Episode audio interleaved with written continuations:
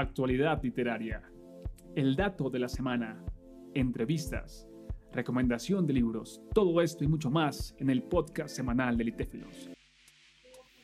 Hola, queridas personas que cada semana están esperando un participante, una invitada de nuestros poemarios que quieren conocerles. Pues siéntense porque hoy hay una invitada que nos va a contar un poco sobre su vida y sobre su poema. Dana, ¿cómo estás? Muy bien, gracias. ¿Tú cómo estás? Bien, Dana, aquí, la verdad, contento de conversar, de aprender. Tengo mucha curiosidad. Y para iniciar, cuéntanos desde qué lugar del mundo te encuentras, Dana. Vivo en Bogotá, en Colombia. Bueno, Bogotá, estamos acá más o menos cerca con este frío que está haciendo, Dios mío. Pero bueno, Dana, ¿qué haces tú? ¿A qué te dedicas? Ah, en este momento estoy haciendo capacitaciones para trabajar en un call center bilingüe, pero el año pasado estuve estudiando biología pura en la Universidad de Antioquia.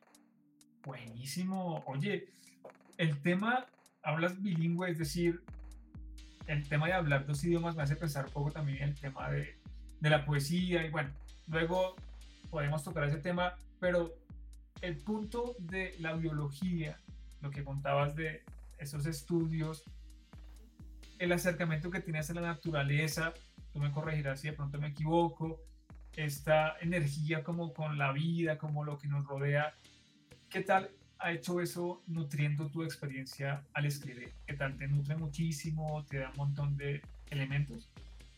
Demasiados. Yo suelo escribir con lo que siento o pienso en el momento y cuando estoy en la naturaleza uno siente mucha tranquilidad, como que te da la sensación de que todo está bien, de que las cosas malas son solo por un momento. Me viene como muchos pensamientos, ahí empiezo de filósofa y es lo que va saliendo. La verdad, casi siempre va saliendo lo del corazón. Ah, qué bello, qué bello. Ahí veo también como una ventaja, como esa posibilidad de entender de una manera diferente a la naturaleza. Eso me parece genial, de verdad. Genial, genial. Ahora, lo que tú escribes, lo has hecho desde qué lugar, me refiero. Como para ti misma, como no, me da como pena que me lean, o tú has sido como desde tiempo atrás como muy tranquila y lo compartes y lo publicas. ¿Cómo es eso? desde pequeña he sido muy extrovertida, siempre he sido como muy sociable, hablo con mucha gente. Mm, cuando estaba en noveno, eh, empecé a escribir cuando tenía muchos problemas familiares. Eh, mi abuelo había fallecido recientemente, mi tía también, y tenía como muchas cosas dentro que no sabía cómo expresar o qué hacer con ellas, no quería preocupar a nadie, ni sabía si alguien quería escucharme de verdad. Y empecé un día a escribir lo que sentía. Empecé a escribir de la nada. Desde siempre me ha gustado leer. Desde pequeña leía un montón de libros. Me repetí un libro de la Biblia para niños como seis veces. Entonces, al escribir trato de expresar todo, todo lo que me viene a la cabeza, así en el momento no tenga sentido. Siento que cuando lo releo, cuando días, meses o incluso años después lo vuelvo a leer, siento esa conexión con ese momento, es como el recuerdo de que ya pasó eso, como la nostalgia. Y sí, la verdad me gusta mucho que me lean, me siento como muy orgullosa. Normalmente lo cuento es como a mi familia o personas cercanas, pero con convocatorias me gusta mucho intentar a ver qué pasa. Muy buenísimo. Mira que nos cuentas una persona extrovertida, una persona súper sociable, que en un momento, y me pareció curioso cuando lo mencionabas, sentías un montón de emociones que no sabías bien qué hacer con ellas, y como que estaban ahí y no querías preocupar a nadie. Sin embargo, querías hacer algo con eso, porque o te ibas a reventar, o sea, hay que hacer algo y comenzaste a escribir y fue como, como ese canal y ese canal que de alguna manera nos salva y nos permite como, como fluir, como conectar. Ahora, respecto al poema, cuéntanos un poco de, ese poema, Dana, hoy frente a ti. ¿Qué tal ese poema? ¿Cómo surge? ¿En qué momento lo escribes? Cuéntanos un poco, por favor. Sucedió cuando estaba viviendo en Medellín, viví sola un año completo. Eh, pues vivir en otra ciudad sin familia viene como con sus altos y bajos. Entonces tienes como oportunidad de hacer cosas que tú quieras, salir cuando quieras, comprarte lo que quieras. Y a la vez empieza esa responsabilidad de tengo que ahorrar la plata, tengo que tomar decisiones prudentes porque puede pasar cualquier cosa y yo soy la que asumo eso. Y en esos momentos en los que venía como esos altibajos, muchas veces me sentí sola. Era como quisiera poder hablar con mi mamá o abrazar a mi papá y como que no los tenía al lado y sabía que tampoco podía ir a correr con ellos porque mm, pues tenía que empezar a soltarme. Y empecé a cerrarme mucho a la gente. Dejé de buscar conocer personas, era como siempre en mi mundo, en la casa, no quería hacer nada. Y cuando salió la convocatoria y decía como el tema del perdón, yo estaba empezando a ver a una psicóloga de por allá, ella me ayudó muchísimo, yo creo que mejoré bastante gracias a ella.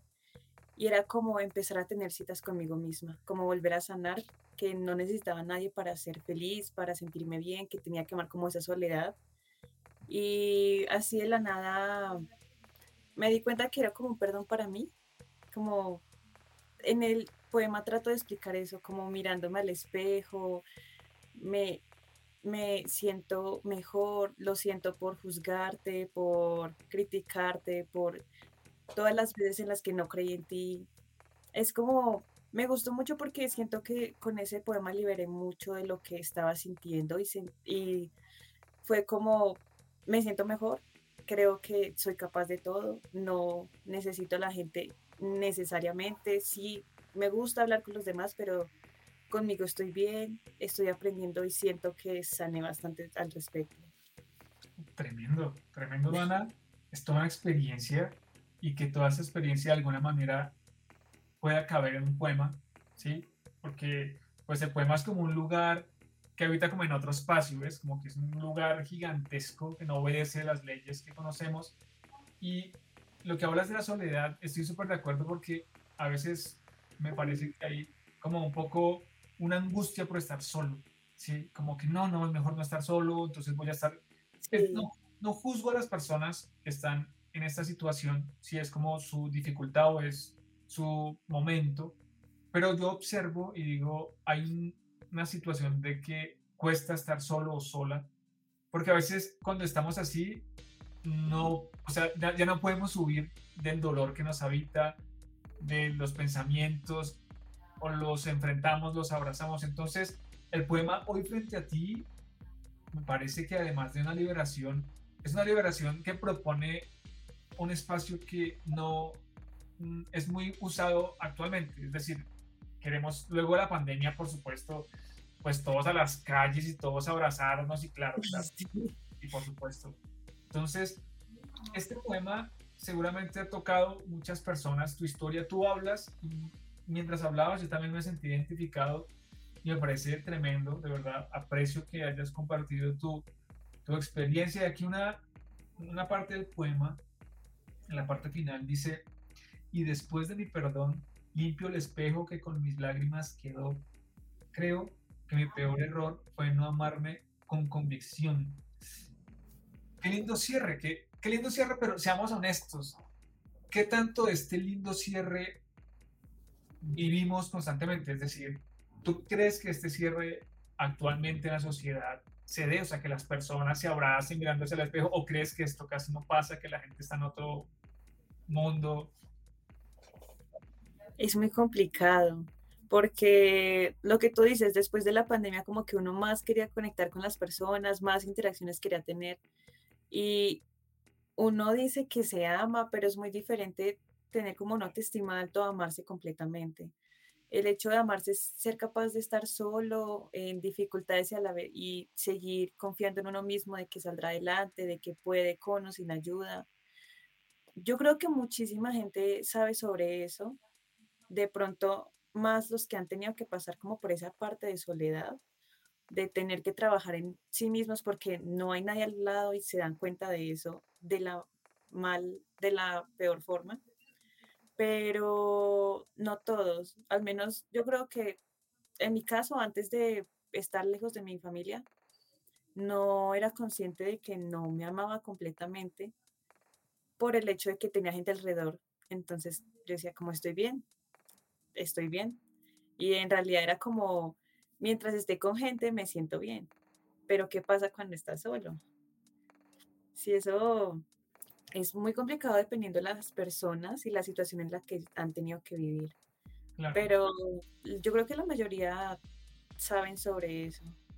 Y sí, ese final fue como, por si no sabían que se hablaba de uno mismo, ahí las lágrimas, el espejo. Es muy duro tener que mirarse al espejo y darse fuerzas uno mismo. A veces uno cree que es como un chiste, como una broma, como que no lo toma en serio. O sea, yo me miro al espejo, bueno, me miraba al espejo, era como, yo, ¿por qué voy a hablar conmigo misma? Estoy loca. Pero ahora me miro, es como, me siento bien, estoy mejor. Tremendo, oh, tremendo. Bueno, pues mira, Dana, qué bonita conversación el espejo, la persona del espejo nos espera allí para conversar con nosotros, para hacer las paces, para sanar. Y para ir cerrando este espacio, Ana, ¿cómo las personas pueden seguirte en tus redes sociales? La verdad, yo no me acuerdo de mis redes sociales. No, pero ah, tengo una página en la que quiero empezar a escribir mucho en Instagram. Eh, ya te digo el nombre se llama frases guion bajo y guion bajo consejos guion bajo de, de guion bajo anónimo. Tengo algunos escritos que hice hace unos años, pero pues es bastante viejo. Y ya, pues la página normal de Insta, Dana Isa con doble N, guion bajo P. Genial. Bueno, aquí, aquí la tienen, aquí la tenemos. Dana, que nos ha acompañado esta noche. Pueden seguirla, conocerla. Así que, Dana, gracias por acompañarnos. No, muchas gracias a ti. Me encantó hablar contigo. Igual a mí, cuídate mucho. Chao, chao. Chao, que tengas una gran noche. Igual. Chao, chao.